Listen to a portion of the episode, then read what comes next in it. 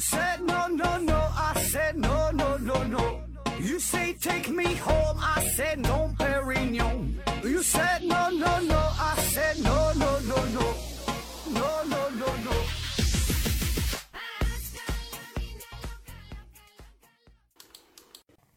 拼命探索，不计后果。欢迎您收听《思考盒子》，本节目由喜马拉雅平台独家播出。今天还是一个回答听友问的栏目啊。呃，第一个问题，Running 一零一九零五 day 提问说：盒子你好，印度有种姓制度，呃，如果一个人种姓低，但是呢很有钱，外界对他的态度会发生改变吗？啊，印印度种姓制度这个事儿啊，呃，这个话题。前一阵儿回到二零四九的老刘刚刚聊过哈，你可以再回听一下。这个种姓制度在他们那个国家是非常严重啊。咱现在经常说四大文明古国，对吧？这里边就有古印度啊，当然那是古印度，对吧？现在这是现在的印度。那现在的印度给咱的感觉就就是，第一呢，它并不够古老；第二呢，它也不咋文明哈，也不知道咋就是文明古国。呃，各种手抓咖喱呀，挂着火车呀，对吧？还有这个骑骑摩托车、叠罗汉各种表演啊，感觉这个民族就跟闹着玩似的啊，特别特别奇葩。那咱就简单聊聊他这个印度的种姓制度啊。那先说说印度种姓制度是如何形成的。那这个呢，可以说完全是一个外来的产物啊。那你可以翻开世界地图看一下，其实印度这个国家这个地理位置非常优越，对吧？一面靠着山，就北面是山。三面啊，下边这些呢，南面这些都是三面环海。那从地缘政治上来说，呃，非常有优势。可本来可以按照这个历史的进程，呃，一步一步的可以走向鼎盛。可问题就是啊，它北面靠山这个位置上，并不是完全封死的，它有一个小缺口。那么正是这个小缺口啊，就是让它遭殃了，也就其他文明呢，可以由此来入侵到印度。那话说呢，在公元前一千五百年左右，雅利安人呢就是从这个小缺口南下，击败了印度的原住民。然后呢，雅利安人为了巩固维持自己的统治地位嘛，就利用婆罗门教啊，创造出了种姓制度。啊，当然，雅利安人他们当时本意上也不是说的非要给你们划成不同的阶级啊，这整出这个区分高低贵贱如何如何。他主要的原因呢，还是为了方便自己的统治，便于管理。啊，就是想要确保他们雅利安人本身的执政权嘛，同时呢是保证各个工种都能有一定的人数，然后划分了这个这个等级。那为了能让民众接受这项制度，雅利安呢雅利安人呢就给这个种姓制度披上了宗教的外衣。那么这几个种姓哈，就是从这个天神的身体部位从这个转化而来的。说四等嘛，对吧？第一等啊，第一种第一等种姓的叫婆罗门啊，是代表天神的嘴。啊，这一等级呢，基本就是僧侣呀、贵族啊，啊，这些是天神的嘴嘛，对吧？人家说话不用干活就行了。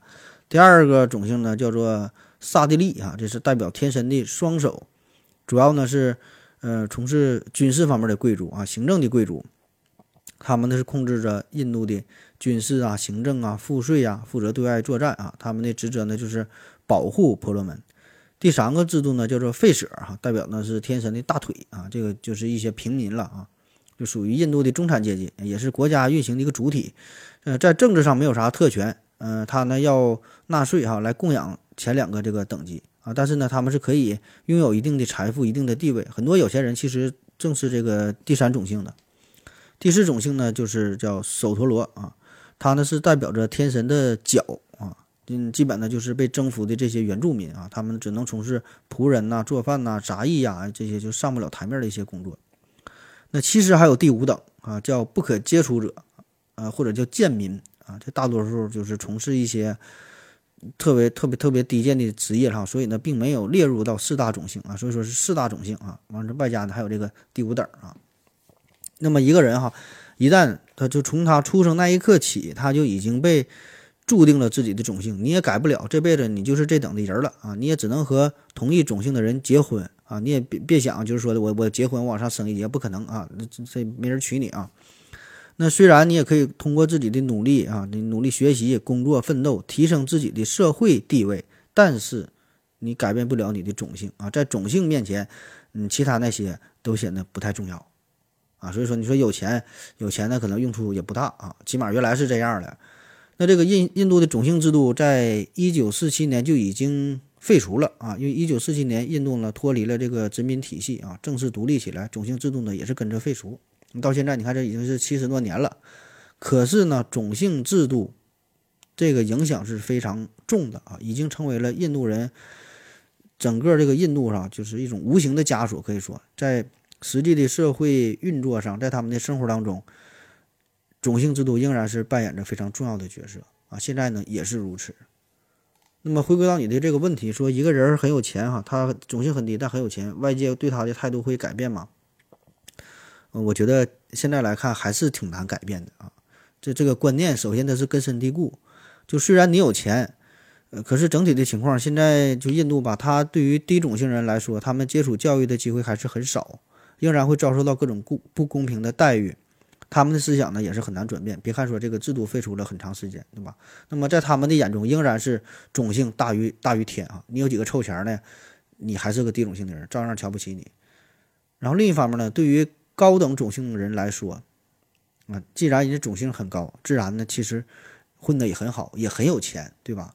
也不至于因为你有几个臭钱就对你点头哈腰啊。当然，除非你特别特别有钱啊，有钱到钱。这个可以通神的地步，还叫钱可通神，到了一定档次啊，那另说，那确实可能会对你刮目相看。下一个问题，这求助提问说，请问盒子，人得重病时的心理是怎样？呃，应如何进行安慰？这重病时心理能咋样？你说能咋样？还能？你说你觉得能能能能能开心吗？这个不知道你是想问啥？这重病，你看你是啥啥样病呗？它重病也分很多很多种，对吧？呃，有一些重病呢，是花钱他也治不好哦，短期内就会死亡，这叫重病。那有一些病呢，有一些重病呢，就花钱能治好，但是呢，需要巨款啊，巨款，彻底让你让让你让你断了念想的那种天文数字的巨款，那也叫也叫重病。还有一些重病呢，就是虽然花钱治不好，但是呢，花钱可以让你续命啊，花了钱短期内你就死不了，这个呢也是重病。那那你说说这个这这几种情况，这几个重病，你觉得你得了之后，你心情能咋样，对吧？这个我是找不到什么合适的词儿来形容啊。所以说你你问说他们心里是咋样的，我也不知道他心里是咋样的，你自己体会吧。然后说得了重病怎么去安慰啊？我觉得这个安慰安慰这词儿没啥用啊，安慰，因为既然已经得了重病，这个结局它已经是注定了，对吧？谁也没法去改变。那么这个时候所有的安慰。这都是苍白无力的啊！其实所谓的安慰，它只是患者的家属啊对于自己的安慰，它不是对于病人的安慰，明白吧？它是安慰自己，对患者本身来说它没有用，对吧？他基本你也很难改变他内心的真实想法啊！只不过就是彼此之间呐，不把这个事儿说明了，不说破，哎，大伙儿呢心知肚明，也就这回事儿了哈。你安慰啥安慰啊？下一个问题，这求是提问说，呃，男性总会向喜欢的女性送昂贵的礼物来表达爱意，请问盒子为什么这些礼物？会具有表达爱意的功能，我这这这也是没看太懂。那你不用昂贵的礼物表达爱意，那你用啥表达呀？你送个塑料袋啊，送个曲别针啊，这能表达爱意吗？这个昂贵这事儿吧，首先这个昂贵的东西，它有两种啊，一个是绝对昂贵，一个是相对昂贵。啥叫绝对昂贵？就是这东西它确实很贵，谁看都很贵啊，起码在咱绝大多数人眼里看它它是它是昂贵的。比如说一辆一千万的汽车，一个豪车吧，对吧？这应该叫豪车了，一千万。那我感我感觉，对于咱们百分之九十九点九九九九九九九九的人，他觉得它都是昂贵，对吧？那哪怕你这个年薪百万，你买一个一千万的车，是不是也得合计合计吧？我觉得这个应该，这个我感觉这就叫绝对的昂贵啊。那么相对的昂贵呢，就是对于你来说很贵，对于别人来说可能不贵啊。比如说你送女神一个五千块钱的项链。五千块钱呢，可能说贵也不贵，说便宜呢也不便宜，对吧？这个就是看你的收入水平啊。你要月薪两千五的话，那就挺昂贵呗。你年薪百万的话，这五千块钱项链那就不昂贵啊。所以这个昂贵，它的潜台词就是你愿意为你自己喜欢的人付出更多的价值，对吧？你愿意为他花钱，你为他花钱实际上就是花时间嘛，对吧？因为你是花了自己的时间赚来的钱，再把钱给他，这不就是相当于在他身上花了时间了吗？所以说，你舍得花钱买昂贵的东西，这是一种最直接、最粗暴、最真实的表达爱意的方式，就是愿意为他花钱啊，对吧？当然，你愿意花钱，并不一定代表着真爱，但是不愿意花钱，那一定不是真爱啊。嗯，当然你这也别花太多啊。你要如果是明显超出了自己的承受能力，就算你追到了女神啊，结婚之后俩人还得一起还贷款，这日子呢估计过得也不长久。下一个问题，约定幸福，约定的幸福提问说，嗯，何志哥你好啊，已经听了你很多的节目啊，现在呢一听到片头曲儿。呃，还是感觉这个热血沸腾，非常非常的兴奋啊！请谈谈音乐是怎么影响人们的情绪啊？这个是音乐和人类情绪的这个关系啊。这个问题很宏大啊，而且更重要的是呢，这个问题很多人都在研究，就音乐对于人情绪的影响。然后呢，也没有什么明确的答案。现在呢，主要有这么七大方面的解释啊，七大方面，我都是网上找的，我给你念一下啊。第一方面呢是脑干反射，说这个音乐当中啊。一种或多种声学上的基本特性被脑干所捕获，脑干呢将此识别成一些值得注意的重要的或紧急的信息。第二方面呢，说这个生理节律、生理节律与音乐节奏的共鸣。这个人体啊有一些生理性的节律，比如说你的心跳啊，它是有节律性的。那在外部音乐的节奏或者节拍的影响下，和音乐同步啊。如果你参加。如果你参加过这个音乐会的现场，你就会体会到这种感觉，就是就是节律会带动你的内心啊，带动你整个身体的感觉。下一方面呢，叫评价性条件反射，呃，说某些音乐在某个人的经历里总是和或是正面，或是正，或是正面，或是负面的一些刺激同时出现，就是你有过一些经历啊，能引起你的共鸣。那么这个人呢，当听到相应的音乐时呢，就会引起相应的正面或是负面的这个情绪啊。这个可以参考经典的条件反射啊。下一方面呢，叫做情绪传染，就是一个人呢，他可以感受到音乐所传递的一个情绪，进而呢将它进行内化啊。这个呢可以参考共情啊。下一方面呢，就是视觉想象，视觉想象啊，这个很好理解，就是听到音乐之后可以联想到一个视觉的画面，呃，就会引起呢和那个视觉画面相联系的一种情绪。第六方面呢，叫做情节记忆啊，说这音乐呀，让人回忆起呃关于自身的一些过往的经历，引起和这些经历相关的情绪。第七呢，是对音乐的期待，在一段音乐的进行当中，无论是符合了还是违背了听者对于音乐的期待，都可能引起一些情绪啊。这个是网上的这个整理出来的这个七方面的研究。那如果你想进一步了解一下这个音乐和情绪的关系啊，我可以给你推荐一个，我觉得一个挺好的一段视频啊，就是算是音乐的一个入门啊。这是中央音乐学院副院长叫周海红啊，他做的一个演讲，叫《走进音乐世界》啊。视频比较长，大约两个小时哈。你搜一下周海红《走进音乐世界》啊，没事的时候可以看一下。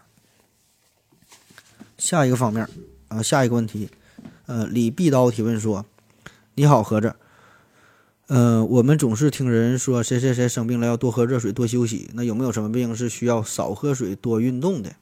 少喝水多运动啊，这个少喝水倒是有啊。比如说有一些心脏病，有一些肾功能不太好的，你就得少喝水了。水中毒了对吧？少喝水。呃，要同时满足说既少喝水又多运动这个病，这个我还真就是没太听说过啊。下一个问题，军少 POP 提问说。呃，何总，你的节目，你的节目很助眠啊！我想问一下，怎样才能确定我是听到哪里睡着的？下次再接着听。呃，这个这你就无所谓吧，这个反正你每次听的都感觉挺新鲜的，就从头听呗，或者随便随便从哪个地方开始听都行，无所谓吧。下边有个朋友给他回答了，他说这个很简单哈，你可以用喜马拉雅的倒计时功能啊，可以设设置成不同时间，十分、二十分、三十分啊。比如说你设计的设置的倒计时是三十分钟停止播放，然后你就睡了啊。那如果你睡了，这这就就说明你这个时间没到三十分钟，就你睡着的时间不到三十分钟。如果这期间你还没睡着，就过了三十分钟，它不播了，你还没睡着，那说明呢你这个睡眠时间就大于三十分钟，你把这时间设的再长一点儿。啊，对吧？然后反复试几回，你就知道是大概从哪地方睡着了。下一个问题，阿九又提问说：何子老师，最近呢，拼多多爆出了说强行删除用户照片的事件。那现在大多数的 APP 侵犯用户的信息，是不是已经违法了？但又没有法律处罚，这是怎么回事儿？啊，咱先回简单回顾一下，说这个拼多多远程删除用户照片这个事儿啊，这是前一阵儿啊，有一位用户，他呢是在拼多多上参加了一个提现的活动。这个活动咋说的呢？就是只要你邀请一位新用户，就可以直接提现一百块钱儿。然后呢，这哥们儿就参加了，但呢，结果吧，这个钱他不是一百块钱，而是一个随机的金额。而且呢，他邀请的不是说你邀请一个人，最后呢是邀请了一堆人啊。那么这个事儿跟他宣传的就不一样了。然后呢？这个用户就把这个整个这个操作的过程就是截图了嘛，这个证据就发给客服，就问客服你咋回事啊，对吧？解释一下啊，你说邀请一个人给一百块钱，钱呢，对吧？就问，可是呢，随后这位网友就发现自己的这个 vivo 手机啊，却检测到了说这个拼多多已删除照片这么个信息，就自己这个证据找不到了。然后拼多多这边的工作人员回应，他说咱可没烧，咱可没没删除哈，这个呀，可能是你手机这个清除。A P P 缓存的时候造成的啊，这不不是咱们操控的。然后呢，作为补偿吧，我们可以给你一个三十块钱的代金券啊，就咱就就这么地儿吧啊。所以这个事儿现在咱也闹不明白啊，咱也不知道到这个照片到底是谁删的，这咋回事啊？咱也不知道啊。那么如果这个真的是拼多多进行远程操控删除的用户当中的相册的这个照片，那么这个问题就比较严重了啊，这性质就不太一样了啊。当然，这种事儿，你说这个关于 A P P 啊，这种流氓软件啊，这些，这事儿也不是第一次出现，可以说经常有，对吧？那一些购物 A P P，一些美食 A P P，经常就偷听你唠嗑。你说你跟你闺蜜、跟你朋友一聊，说要买啥，你打开手机一看，马上就给你推送，对吧？你说你中午饿了想吃点啥，一定保证推的就是刚才你说的这些东西。还有之前这个也是 vivo 手机。vivo 不推出一个一款新的手机嘛？就是可伸缩式摄像头啊，不用的时候它是藏回去的，照相的时候它再伸出来。它本来呢是为了让手机更加美观嘛，扩大屏占比啊，摄像头藏起来感觉挺好看。可是呢，万万没想到啊，还有意外的收获啊，就是这手机在没开启摄像头的情况下，这手机扔那会儿没用呢，摄像头自己伸出来了，出来转一圈看一看，哈自己就自己自己又缩回去了。原因就是说，有一些 A P P 它在偷偷的窃取你的一些信息啊，只不过咱们常规的手机摄像头一直没注意这个事儿，你也不知道它啥时候拍照，啥时候啥时候看啊，你不知道。那么以上这些问题怎么去处理？是不是违法了？咋就没人管啊？这个是否违法这事儿吧，还真就不好说啊。因为啥呢？咱们在使用一款 A P P 的时候，这个系统啊都会提醒你要进行授权。啊，当然，咱很多人他都不注意，对吧？你安装的时候、使用的时候，就是一顿点同意、同意、同意，下一步、下一步就完事儿了。那么实际上这些授权，这里边又有对于扫二维码的授权呐，录音的授权、拍照的授权呐，然后获取你地理位置的授权呐，呃，访问本机的一些文件呐，对吧？读取你的短信呐，读取你通讯录啊，很多很多的授权。就是说你已经是同意这个事儿，所以呢，人家才敢这么去看啊。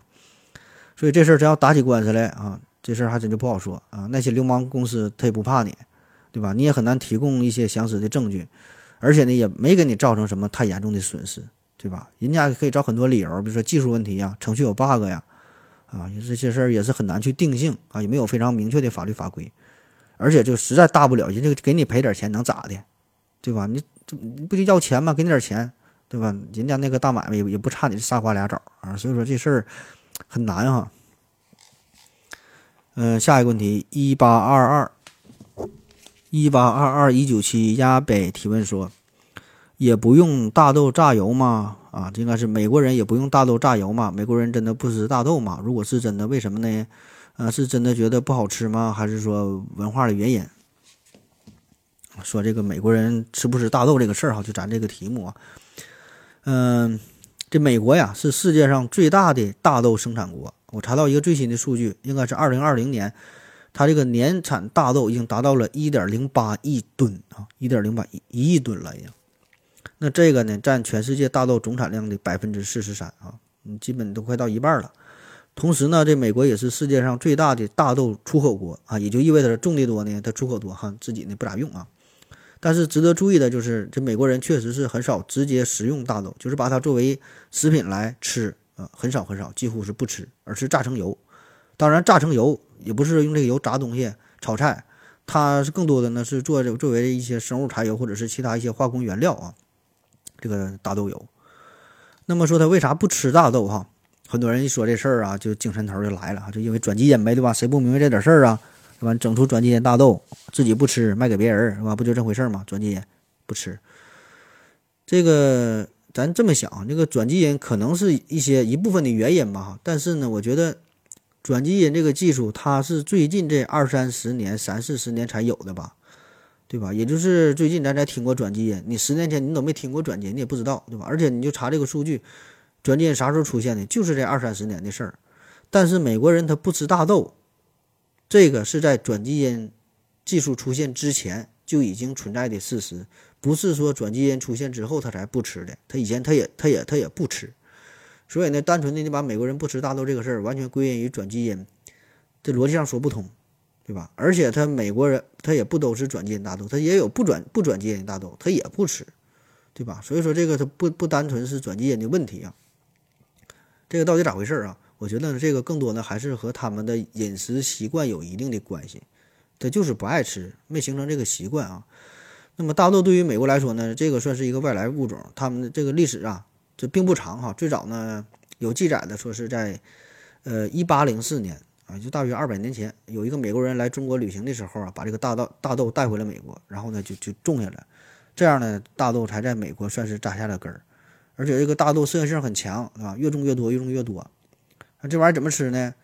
他也不知道啊。你做豆腐他也不会，做豆瓣酱他也不会。那黄豆炖炖点猪蹄子，他他也不吃猪蹄子。那黄豆炒炒猪皮，他也他也不吃猪皮啊。你想把这黄豆夹汉堡里边，他也不这回事儿，还挺硌牙，啊。所以呢，也没找到什么非常实用的、很好的一个实这一种实用的方式啊。所以最后呢，这玩意儿就榨成油吧，榨成油，或者是说压碎了做成豆饼啥的，对吧？榨榨完油剩的豆饼作为这个动物饲料。就这么用，所以呢，我觉得更多的呢，这个就是一种饮食的文化啊。那么在欧美地区，你看人家吃东西，土豆和面包可能都会当成主主食，对吧？那咱们咱能当主食吗？咱可能也能吃啊，凑合吃一顿两顿的，吃个面包，吃个汉堡，你天天吃，他保证受不了。所以这就叫饮食文化、饮食习惯啊。就像咱们现在又开始流行用这个橄榄油，也是跟欧美学呗，对吧？就说这橄榄油又健康如何如何。那欧美人家为啥用这个橄榄油？他最开始保证不是因为健康，啊，一定是因为他这地方它橄榄多啊，特别是在地中海地地中海这周边这些这地区，它橄榄多，它它没没有没有别的用处，它干啥就榨油呗，对吧？它就方便嘛，这啥多用啥。咱是因为啥大豆多，你就榨大豆油呗，对吧？这就是老祖宗传下来的，所以呢，它没有你想的说考虑的那么多的因素如何如何，就是非常简单非常朴实的一个想法，然后慢慢一点点传承下来了。就形成一个习惯，就被保保存下来，就是这样。所以我现在我都我就觉得，就是大豆油做菜，它就比别的油好吃。什么菜籽油、玉米油啥都不行啊。特别是油炸食品，那必须得是用豆油炸啊。我搁家做菜就是必须就就就豆油，别的什么橄榄油啊、什么什么玉米油啊，还有什么调和油啊，全扯犊子哈。那那些东西炸出来的食品，那都是没有灵魂的，那都不好吃啊。当然，以上这些纯纯是个人的喜好啊，仅供参考。呃，不建议模仿啊！各位呢，您想养生的就该养生的养生，该保健的保健啊！好了，今天节目就这样，感谢您收听，谢谢大家，再见。